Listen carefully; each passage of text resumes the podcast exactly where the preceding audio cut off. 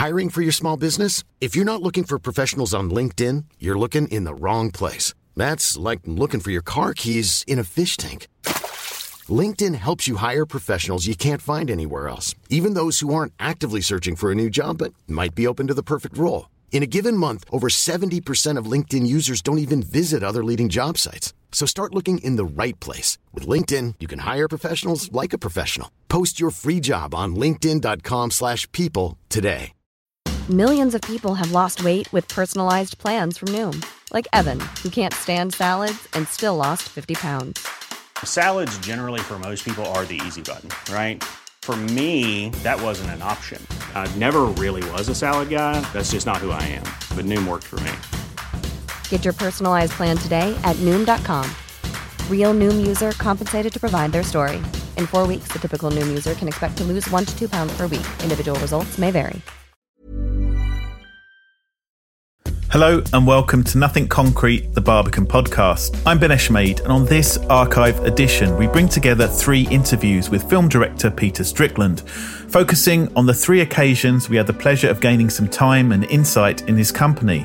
Let's explore the concert film Biophilia, followed by the surreal storytelling of the Duke of Burgundy, and finally, In Fabric. I think what I like doing is peeling genre away somehow. I'm not trying to hmm. elevate it. It's more about unmasking it and seeing what lies behind it.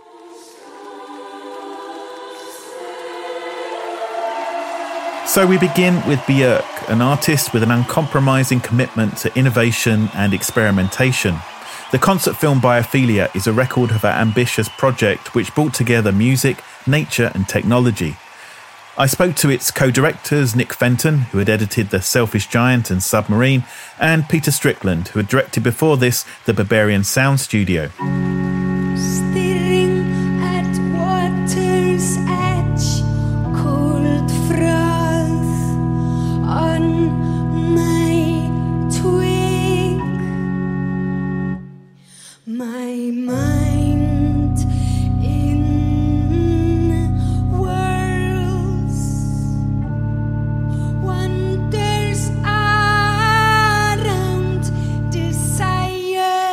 Peter told me this about the origins of the film. Uh, um, Jackie, the producer, Jackie Edenbrow, uh, it was kind of her idea of pairing us up. It was like a blind date in a way. Um, she suggested that I should.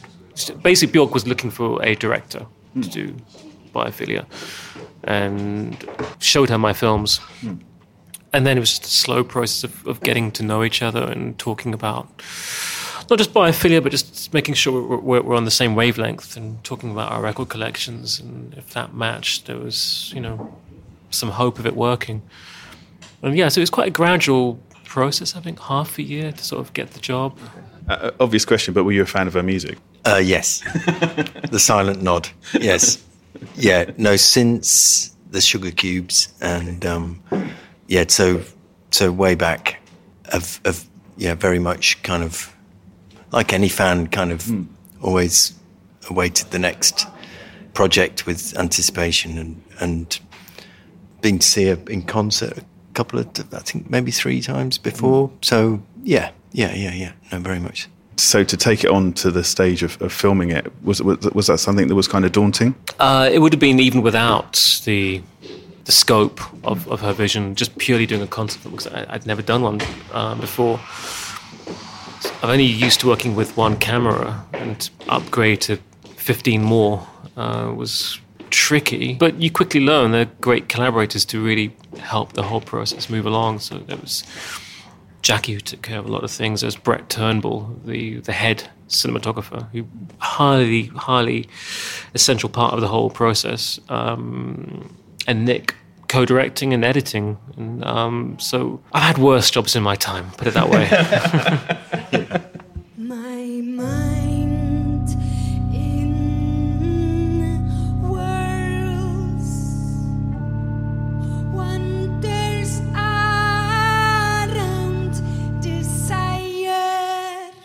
initially we i certainly did, had no idea what the gig was like because stuck backstage in a little kind of box of tricks with, with monitors and terrible terrible sound it, it, it kind of felt like we were neighbours to a, a party that we hadn't been invited to. it, it revealed itself very much in the in the cutting room to me because we didn't experience that intimacy of the performance originally. So, in some ways, that was a, a great relief to um, to find it, you know, very much in in the edit. Yeah. the theme was biophilia. I really didn't want to put a stamp on it. You know, I, I used to love watching EastEnders, and you'd always tell when they'd get a director on who wanted to be a fucking author, you know, and just here's my crane shot, and here's my I don't know. It's just no, leave it out. Just I think it's very important that when it's your own material, fine, you can have some authorship, but obviously people hire directors to bring something in, but there, there is a, a, a very delicate line where you are serving someone else's vision, and I'm very happy to do that when it's someone else's vision. And um, so, really, was mindful of not putting any incongruous elements just to say this is my stamp. I really wanted to just distill the whole the whole world, and I mean it's a weird balance because on on the other extreme, concert films are the, the, the whole the, the, the two pejoratives are it's either a souvenir with no artistic value or it's a director trying to put their stamp on something which ends up being incongruous in, in the wrong sense. So, I mean, personally, this is pure, pure, purely my own taste. I actually don't mind the souvenir thing. I mean, I watch concert films. I mean, my favorite one is actually doesn't even have a director. It's this one by Faust in the garage in '96. They didn't even have a director attached to that, and it's just they're just gassing the audience and. Jean-Hervé Peron's going naked as always, and I love it, and it's great, and it's really homemade, but it doesn't matter. Um, so for me, there's an element of wanting to just say it's okay to be a concert film. I have no issue with that. Some will like it, some won't, and that, that's fine. I mean, did you have any sort of don'ts? Anything you were trying to avoid?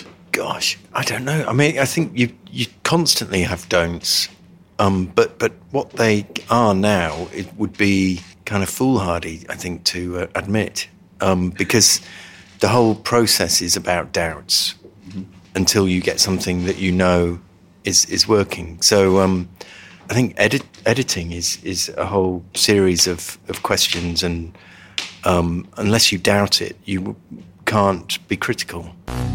from whose hands deeply humble dangerous gifts and urge to mine come. So I think that was just a, a collaborative process between the two of us, and um, you'd show me stuff, and I think, wow, this is amazing. And not But always, then- but sometimes I think then- this is shit. But then Peter would have doubts about whatever it was you know he was seeing, and so those those doubts, tho- that criticism, echoes when you're making decisions further down the line. It's not just a specific um, moment. The the idea that um, he's not, you know, the director or collaborator isn't reacting, you know, when they're not reacting to something, it, it, those thoughts echo into other decisions as well, and not about that specific moment. I just wanted to touch on theatri- theatricality a little bit. I, mean, obviously, um, Björk, uh, you know, she's, she's she's done a little bit, little bit of acting, and she, she's very, very, you know, flamboyant, if if that's the right word, very forthright, very powerful on stage. I mean, was was was that a very, you know a sort of gift from your point of view, and also obviously you've got the choir as well, which are sort of the you know maybe even you could even compare them to sort of the, the Greek chorus. yeah, I mean, she, she makes that side very easy for us. I mean, she's incredibly performative. Um, so, uh, yeah, I think she's a great actor as well. I think she should go back to it. Not that she should, she, she should give up music, but I think hmm. she left acting after this amazing film. Yeah, no, I mean, it's it's all there for us. So I mean, the, the, the, the issue was not getting it. The question was there's just too bloody much of it. There's just hours and hours of Bjork, all amazing. Hours and hours of archive, which is all amazing. How to filter it down. That was the challenge, really. Time, just hours and hours and hours to get through it. Yeah, and we could have, you know, you can. It's the sort of project where you can carry on working, carry on working. You know, you keep keep doing it. So this was. It felt actually relatively short. Um, the amount of time we had to to bring it all together. But as a as a performer, I think she, you know, I don't think it's necessarily to do with acting. It's just that she's so aware of her craft of of what she does, and so she is the best person to um, to sing her songs. You know. My romantic gene is dominant, and it hurts for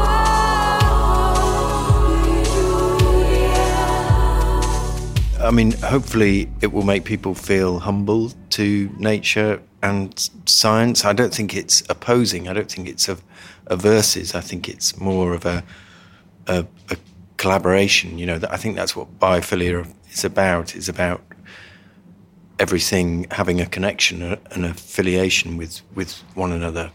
I think people should think about nature when they get out of their cars. That's when they should start thinking about it. Um, I think you can hopefully forget about it when you're watching a film. But um, I think she she was mindful of not having a didactic approach, and it was more about the marvel of nature and and also this hope that technology, because it's always seen as, as going against nature. Maybe perhaps it can collaborate with nature, which it, which it does, especially in Germany, in Scandinavia. Um, but hopefully more of that. And I think she spoke about her, this idea that every generation needs to visualize its place in the universe. And I think biophilia is, is her attempt at that.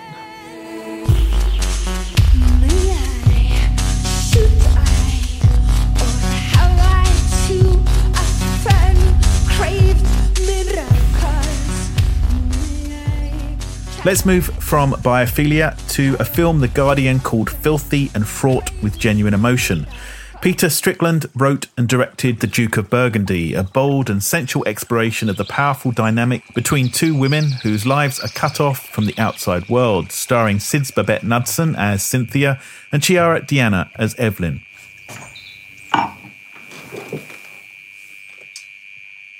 Why did you write about mole crickets? Why not? Such ugly things. No wonder they hide under the ground. Ugly, maybe, but beautifully eloquent. Strickland spoke to me about the film, and we started with the tricky question of which genre this film fits into, if any. So it was just a case of taking stereotypical tropes, the very basic, basic tropes, such as you know the female lovers, the sadomasochism, um, and just use it as a starting point. So you know that came from you know specifically Jess Franco, but also Jean Rollin, um, Walerian Borowczyk. So, but the film whether by accident or not, I mean, it's hard to say, but it ended up as something very different. Um, it's it's closer to a domestic sitcom in a way, something like um, Terry and June. It was not this kind of intentional thing to, to, to do it that way, but I think what I like doing is peeling genre away somehow. I'm not trying to hmm. elevate it. It's more about unmasking it and seeing what lies behind it. So let's take this to its kind of it's a very unrealistic film, but let's let's find some inner logic in that. Hmm. For me, what is interesting is that one of the partners is not into the whole game. That's the whole crux of the drama for me. If they're both into it, then it's it's harmony. It's not interesting for me. Hmm. So really, it, it started from you know it just came from this kind of what is seen as a, a, a low rent genre. But then again, th- those films. I mean, there's some very bad examples of, of those films, but there's some very good examples. And even the bad films have these amazing moments of strangeness and poetry. And hmm. because I think I'm guessing that all the producers cared about was the sex. So if they t- tick those boxes, you know, six or seven scenes, they're happy. It seemed as if they didn't really care. The, the producers, I mean, or the financiers, but didn't seem to care what would be in between. And that's where you find this really lyrical, strange stuff, which might be by accident, might be by by design. I have no idea, but but whatever it is, it's it's, it's quite often unlike anything else in cinema. So I would definitely encourage someone to just venture into those bookshops on the Charing Cross Road, um, because that's mostly where you where you get those films. How long do I have to stay in here for? For as long as I want.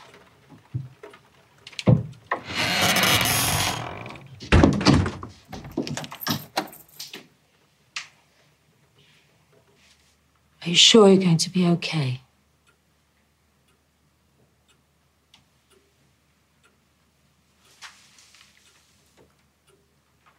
Can you breathe in there? Yes! so you know, I think there, there are just many, many fascinating things in terms of you know the whole idea of exploring power in a relationship through the I wouldn't say um, metaphor, but this whole theatre of sadomasochism, um, because it, it is a kind of theatre, it is a kind of ritual, and um, it's something very profound for Evelyn.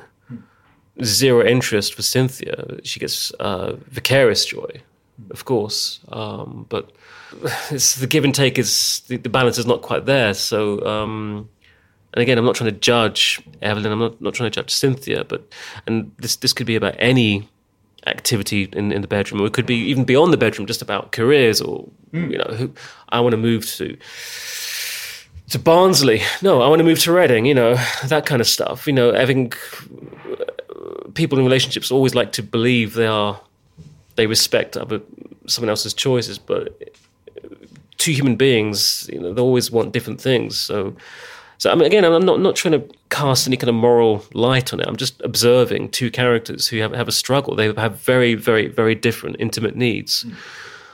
Um, so the whole film is circling this idea of consent, going into compromise, going into coercion, and just sitting back and watching it. Really. I'm interested to discuss um, what ideas you think people should take in when they go to view this in the cinema. I mean, what should they know or not know beforehand? I don't think they need to know anything. I think you need to be of a certain age to watch it. Um, mainly because if you don't, if you haven't, I guess if you've been, I don't want to say this is not a film for single people. I mean, I guess it makes more sense for people if they've been in a relationship. Whether you've experienced what that couple in the film have experienced, I don't think it's relevant at all. Um, I'm. I have no idea the percentage of people who practice those games. I have no idea, but um, um, my guess would be the majority of, of, an audience would not be familiar with that. But it doesn't matter. I mean, the, what I've always tried to do is, in all three films, is to take a very unfamiliar, something very unrecognizable. Mm. Through channeling that, somehow you do recognize something about your life or someone else's life, and I think that that's a far more powerful way of seeing things in yourself than doing it in a very blunt, realistic way. You'd never do a Mike Lee kind of situation, I suppose. Well, actually, I'm working on something at the moment, which is a because I think I've done this kind of exotic cinema three times now.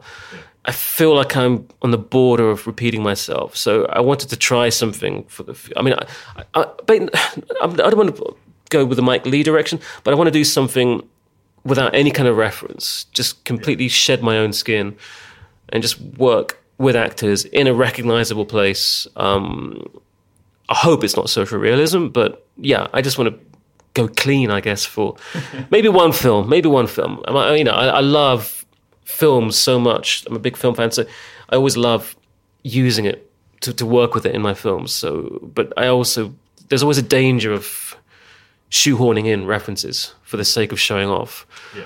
I think I, I, I, I don't think I have done that, but it's always it's a very fine line. You know, it has to kind of intrinsically work its way into what you're doing to to convey the thoughts you want to get for an audience or the anxiety of the characters. But but really, I mean, I think that the biggest influence for me was in terms of how you work for, for an audience is um, Greenaway. Just there were they were like bullet points. His films. It's just all ideas you you walk away and discuss afterwards. Mm. There's no sort of arc as such. I'm, I'm not into arcs because like you know, just look at life. People don't really change, do they? I mean, sadly, especially politicians, but um, and bankers. But yeah, I wish bankers had an arc. That would be great. Um, so really, yeah. I mean, the, the, the films I've done are just have ideas that are not resolved that's the reason I, I, I, write those films because I, I don't know the answers uh, I don't understand people. I don't understand women. I don't understand men. My writing is as an is an attempting to see, you know, make sense of things, and hopefully the audience can do the rest, the rest of the work somehow.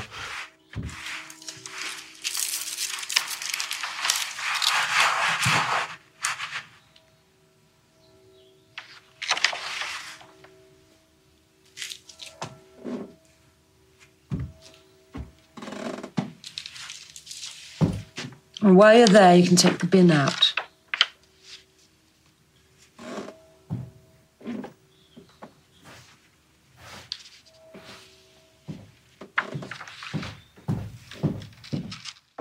You mentioned earlier in passing theatre, and I was, I was, interested to read on your biography that you come from a theatre background. Well, I only did one. I did uh, Fringe Theatre a long time ago, 1992. Uh, very good place. It's still going. Um, Progress Theatre in Reading. And that was an amateur theatre. Extremely good. Kenneth Branagh was there a few years before me. Um, so, no, really great, great directors there. I mean, I, I learned a lot. I, I did I did my own adaptation of Kafka's Metamorphosis in 1992, and I, I loved doing it. It was a great, great experience for me. Um, but I needed things to move. I just like moving a camera and having different sets. So it was just very frustrating with one set. But I acted there before. I never wanted to be an actor, but I wanted to, to know what it's like to be directed. I, I couldn't get into film school. You know, I did films in Super 8, 16 mil. I acted just to know what it feels like to be on the butt end. Um, which I hated. I mean, I hated acting. Um, but it was very useful to know how awful it feels, especially being in front of a camera. It's just hideous. But but still, you, you get some empathy for your actors, you know, because I think you have to put a, invest a huge amount of trust in a director when you, a lens is on you, especially this film when it's quite intimate and. None of us knew it could have easily belly flopped. Well, it still might. It hasn't come out yet, but um, but yeah, Um, and um, again, maybe talking just more generally about the process. I, again, I read that with your with your first film, you, you, you inheritance helped fund it. I mean, as that as the funding process become easier, has making a film become easier? Um, this one was a piece of cake. It was incredible. I have to say, it was just weird with this one. I'm so used to things being difficult. Uh, it just didn't feel normal. It just, the funding was really quick on this one. The whole process was very, very enjoyable. I'm not trying to kiss everyone's backsides here, but um, but I, I can't complain. To be honest, it's actually really boring that I can't complain. Um, really enjoyed it. It was just the edit was wonderful. It was very laid back. Just a very, very laid back shoot. And I always, I kind of, got, I kind of got it into my head that, um, you know, the BFI were very supportive. Film4, you know, uh, IFC, a wild side protagonist, and um, Andy was great, the producer. So, um, yeah, I mean, yeah, the, the first film was a nightmare, but um, I mean, I don't want to tempt fate. You know, I had a great time. That's all I can say. Yeah. I, I, I would- I would love it to continue like this, but uh, I think the key is to work with low budgets. The money comes quicker, and people kind of tend to leave you alone because there's obviously less less risk. Even if you can get more money, you feel, mm, if you do, then it opens up another door which you might not want open. it, your, films again another another big theme is obsession i mean on, on many levels i mean one thing i wanted to talk about um, was the, the butterflies which we haven't mentioned yet um, i mean where did that come from i mean where where does this i this this incredible motif that sort of overwhelms you at, at points in the film Um, it's hard to say where it came from. Really, it's something I'm I'm interested in. I had released some inset recordings before. I mean, the butterflies. I know you, I know you're not saying this, but you know they're, they're, not a metaphor. It's there's a sensuality there.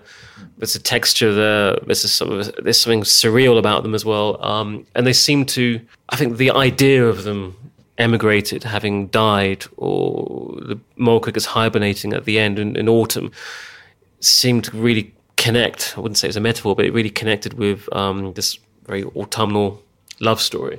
Cynthia's lecture at the end, which talks about the mole crickets, you know, being dormant, you know, in this tomb, basically. So you know, it kind of got into the idea of Evelyn in her in her tomb, the you know, in in the trunk and so on. Yeah, I mean, obviously, you know, there's the idea of you know the cyclical part of it, but you know, I'm, I'm it's not it's not such a thing I want to kind of ram down people's throats. It was more of a, of, of a great visual texture, and know, it's their hobby. It's what they do. The image of the moths filling the frame just seemed to the best way to convey this complete anxiety at that stage of the film. It, I always feel if I got a metaphor, it feels like I'm, you know, I feel like I'm back at sixth form. I don't know. But, but, but I mean, how much time do you spend? Because I was looking at the, the closing credits on this film are particularly fascinating because you're seeing all the all the different um, butterfly s- uh, field recordings that you did alongside researching the human toilet, which I, I which made me giggle.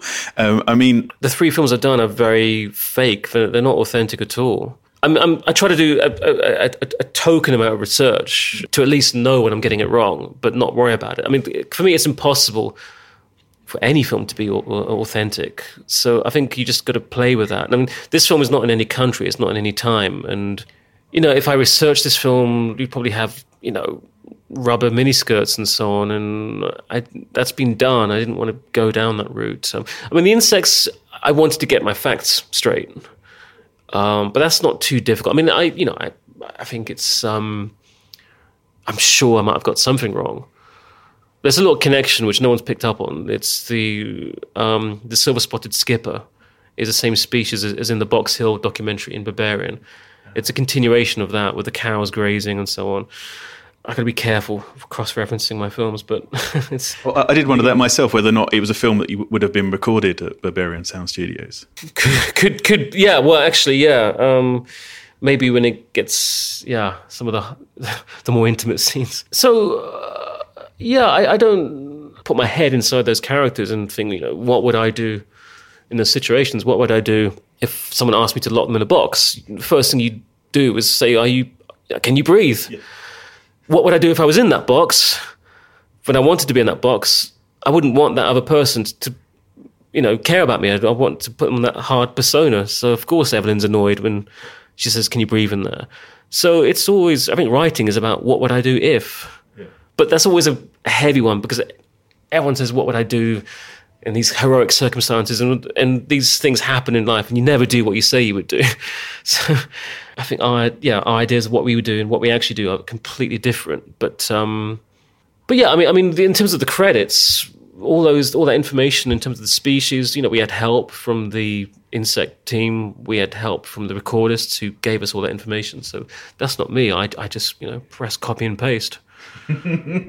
Well, one thing that is important though is the music. I mean, you have some of the most amazing soundtracks. Uh, this film and, and, the, and the last one in particular. Uh, I, mean, I like it before I even write the film, because when I write, I, I write to music a lot, and then I become fixated with it. Then I put it on as a temp track because it's very important to convince financiers when the scene is still rough. You really want the music to lift it up, but then of course everyone becomes a bit attached to it. That's just hum- human nature. So um, it's hard for me. It's hard for, for all of us. It's hard for the band because they kind of they're kind of forced into doing a pastiche. It's hard just to really learn to just unglue myself, to just forget whatever I put on there, and say to the band, just just be free. I mean, the, important thing to for me is to dictate the instruments. That really gives the whole color of the film. So with this one, when I was talking to Rachel and Faris, you know, about woodwind, specifically woodwind, avoid strings, which is very kind of now, well, the last 30 years. But the 70s, a lot of woodwind, especially oboes, flutes as well.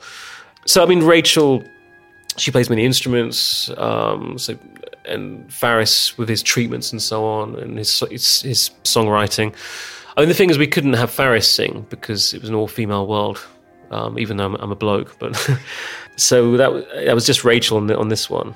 Um, but I mean, I really love Cat's Eyes. I think um, the combination of the two of them is really unique. And I, yeah, I mean, I love the first album. So when I heard it, I just thought I've, I've got to contact them and see, you know, if, if they would be interested. Fantastic. I'm just going to finish by saying congratulations. An incredible film, uh, something that really overwhelms your senses, and people should should take the take the time to go and see. It saves me having to say it. I told you. It's more fun to sleep with me. Maybe you can put me back in there, but just don't tie me.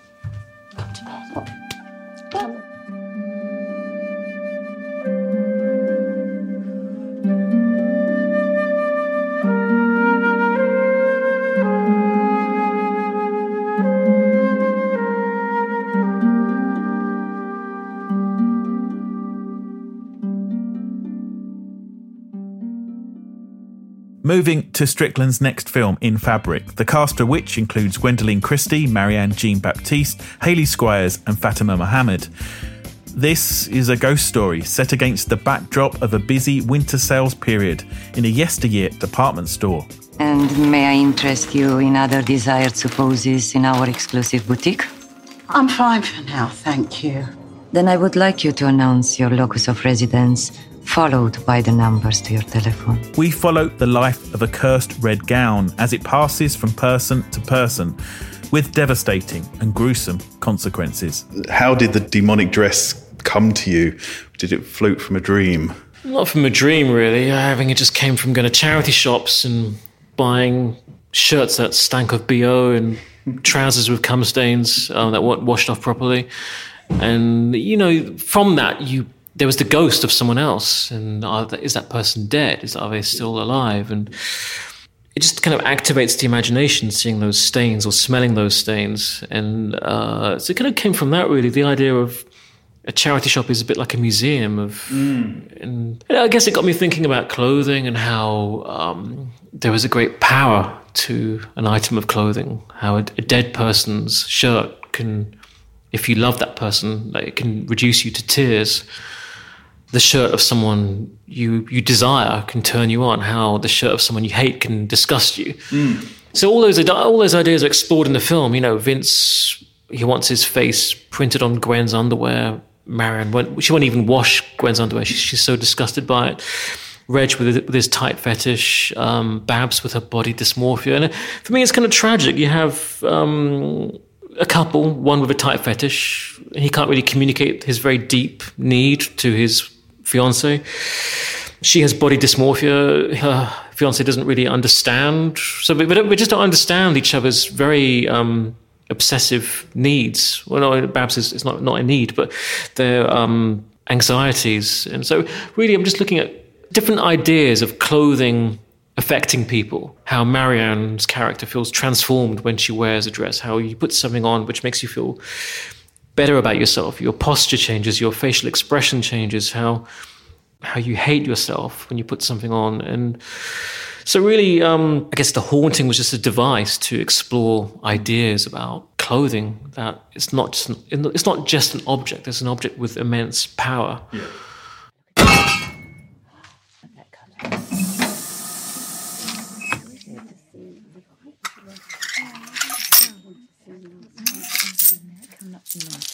you. The pleasure is all mine, Sheila Woolchapel. Adonis will be waiting, and he will compliment you. With your films, there's aesthetically uh, an incredible sense of uh, layers. You could even, as you're saying, you know, you could smell your film to, to, a certain extent because there's so much detail put into it, and it sort of triggers memories in your head. I, I wondered whether, when you're you're writing or you're getting into production for the film, how you sort of go about creating this world, the world you're making for this film. Um, it's just step by step. It's, it's you know it's um, you're doing it into the last minute of the sound mix. Really? Oh yeah, I mean the sound mix is a huge part of it. The whole muttering in the background in the shop. Uh, I think without that, it's um, okay. You got the acting, but the acting is it's not enough. I'm sorry, nothing against the actors. So it's it's everything. Mm. It's all the elements coming together. Um, yeah, I mean, you can do a lot in the script, but again, it's just a script. It's not enough. Uh, And with the actors, how much do you see the actors, or because you've got a lot of character actors, and are you starting to think about those when you're writing, or, or is that just a kind of joy of sort of getting towards the final stages? And Uh, it varies. So with um, Miss Luckmoore, played by Fatma Mohamed, that was written for her. I always work with Fatma. So that's a great joy to have an actor you can always rely on, and you can just write for that person. she's Um, your muse of sorts, isn't she? alter ego. That's why I had to go bald in this film. Um, but I think uh, with Sheila's character, I didn't really have any, anyone in mind apart from a, a middle-aged woman. Uh, the casting of her came later, even though even though she was apart from Fatma, that that, go, that goes without saying. But even she was the first person on board before we even had funding of, of any kind. Uh, but no, I think the majority of people had an idea of the type of person I wanted, but again, with Reg and Babs, we found them very late in, in, into the whole casting. I thought this was perhaps more directly humorous in the sense. I mean, obviously, we, I can mention Steve Oram and Julian Barratt. I, I- I felt like the, the humor was more on the surface in some parts of this film compared to to your others. I'm not. the, some people find this utterly humorless. I don't know. I've sat. I've sat. Sat with an audience who didn't laugh at a single part. So I, I don't know. It, it's all personal taste. I mean, yeah. I mean, I, when I, I wrote it, when I, it's not. It's not as if I intended to write something humorous. That never really happens. You, you you go into it not knowing where you're going. You just have some ideas you want to explore. But you know, fa- fairly quickly on, I realized this is taking a humorous turn, and I, I kind mm. of and then I realized that was that felt right for me because I think Sheila's life is so dreary that to not portray it in a humorous way would just be too much. So I think there's a kind of catharsis in laughter with all these incredibly frustrating bank meetings and so on. So yeah, I guess that's how it all happened. What's the matter, Reg? You spoke so clearly and nicely when you first came in. Oh no, um, n- nothing. I'm, I'm, I'm just a bit tender these days. That's all. How come? It's just a sleeping dream I had last night. It's been on my mind all day. Interesting. Well, Babs, uh, my fiance, was in labour. I was late, so at that point the door was locked. I tried to take on her pain, just to make her feel better.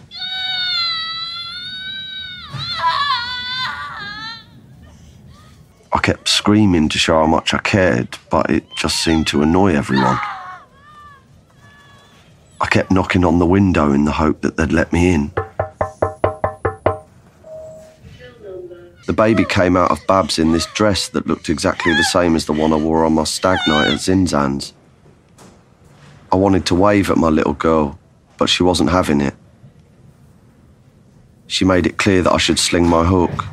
Um, let's go back to the character Sheila, played by Marianne Jean Baptiste. She is incredible because she, I think, for a better phrase, roots the film. Her performance is so mundane or so everyday that all the, the stuff that's happening around her just is elevated. Yeah, that was very important to have anchored. Absolutely. Um, we spoke a lot about it as a kind of like a dial that you're going from one to nine. That heading towards zero is like social realism, and nine is towards the fantastical, the surreal, Mm. and nothing was on zero, nothing was on ten, but. You know, the house with everything was like on one or two. The store was on number eight. The bank was on number five. So with Marianne, we spoke about her performance wouldn't change, but she'd know she's, she's going into a space where the modulation is going up or going down, and she's just reacting to that. But no, the idea with Marianne was to have a consistency to her, um, and not to show too much surprise. You know, that there's no element of what the hell am I walking into in the store because I, I think you know the, the thing with those stores is there was it was like an it was it was, it was a given that they were strange. It was a given that they were out of time. So it's not as if what the hell am I doing here? It was just yeah. You go into those places, they were like, they were like a theater. There was a performance when people were selling you stuff, and Fatma's dialogue is very flamboyant. It's just a slight exaggeration of Yeah.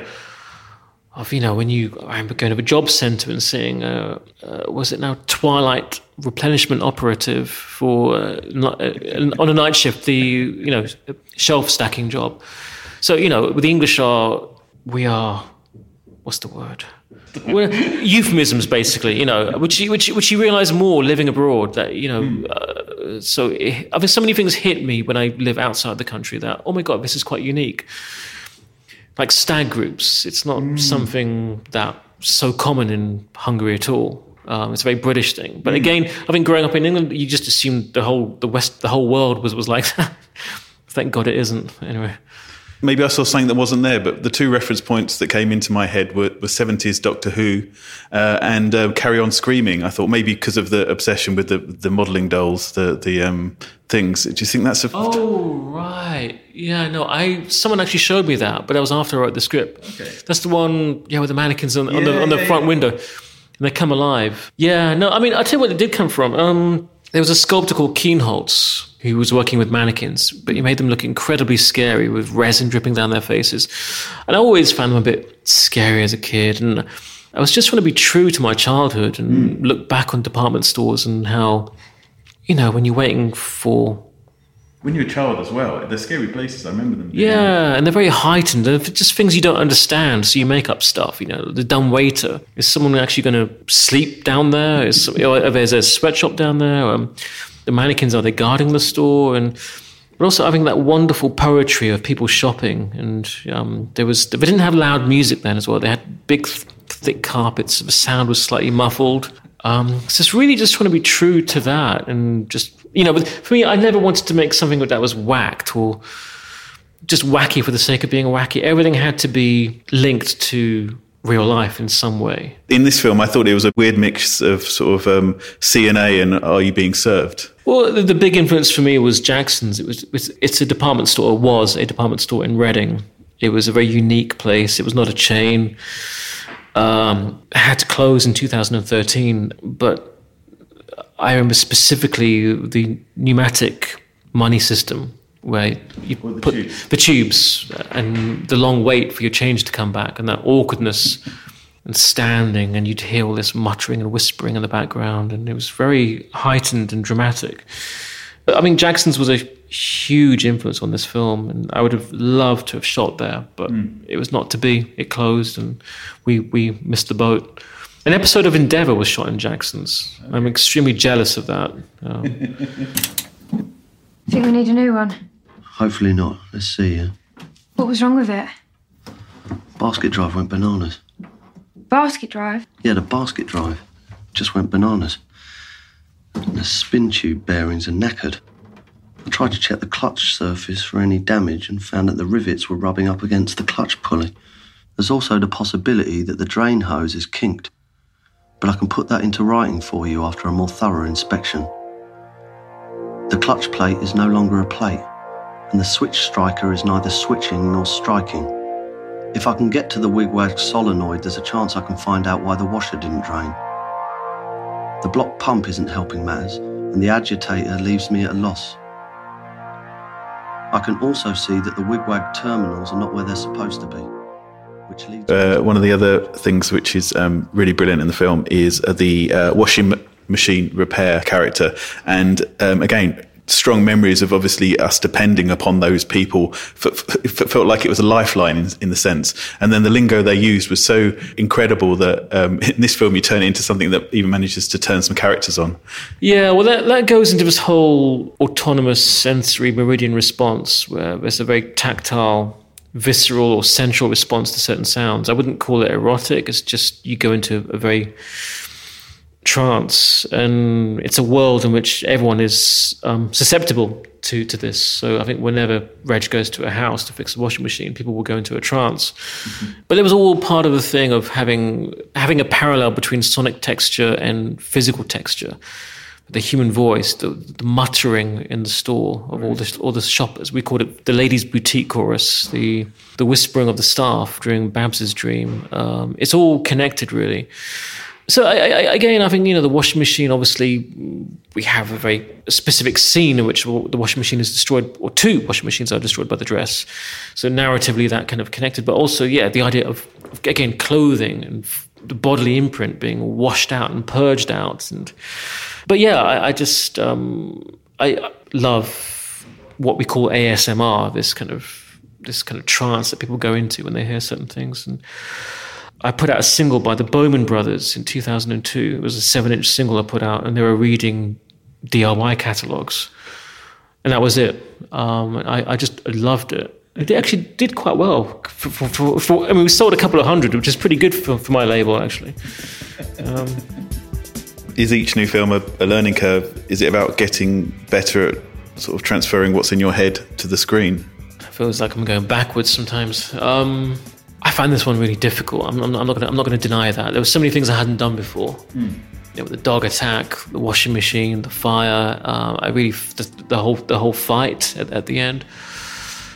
I really felt I was in at the deep end, and I felt I was out of my depth. If I'm really honest, um, without being falsely modest, I'm amazed we got it done. So yeah, it was it was a huge step up from let's say step up in terms of just the logistics, not in terms of quality, from a film which had just two people lounging around in a house, pi- you know, pissing on each other. Um, that was very easy to do. Yeah, it was not easy. I mean, I can't say I had much fun shooting it. No, I'm not going to lie. But the reaction has been amazing, or so far. I mean, uh, God. Yeah. Um, yeah, no, I was very, very, very relieved to be honest, because it was, yeah, it was a tough. It, it was not. an- I'm not. I'm, how do I say? It was not a fun film to make. I'm not going to deny that. Thanks to Peter for speaking to me on those various encounters. Such a unique, knowledgeable, scary, funny, but music obsessed director. I'm Ben Eshmade. Thanks for listening to this archive edition of Nothing Concrete, the Barbican podcast. Here to inspire more people to discover and love the arts with weekly episodes of archive finds and themed series. Subscribe to Nothing Concrete on Acast, Spotify, or wherever you find your podcasts. And if you can, leave us a review to help us get the word out.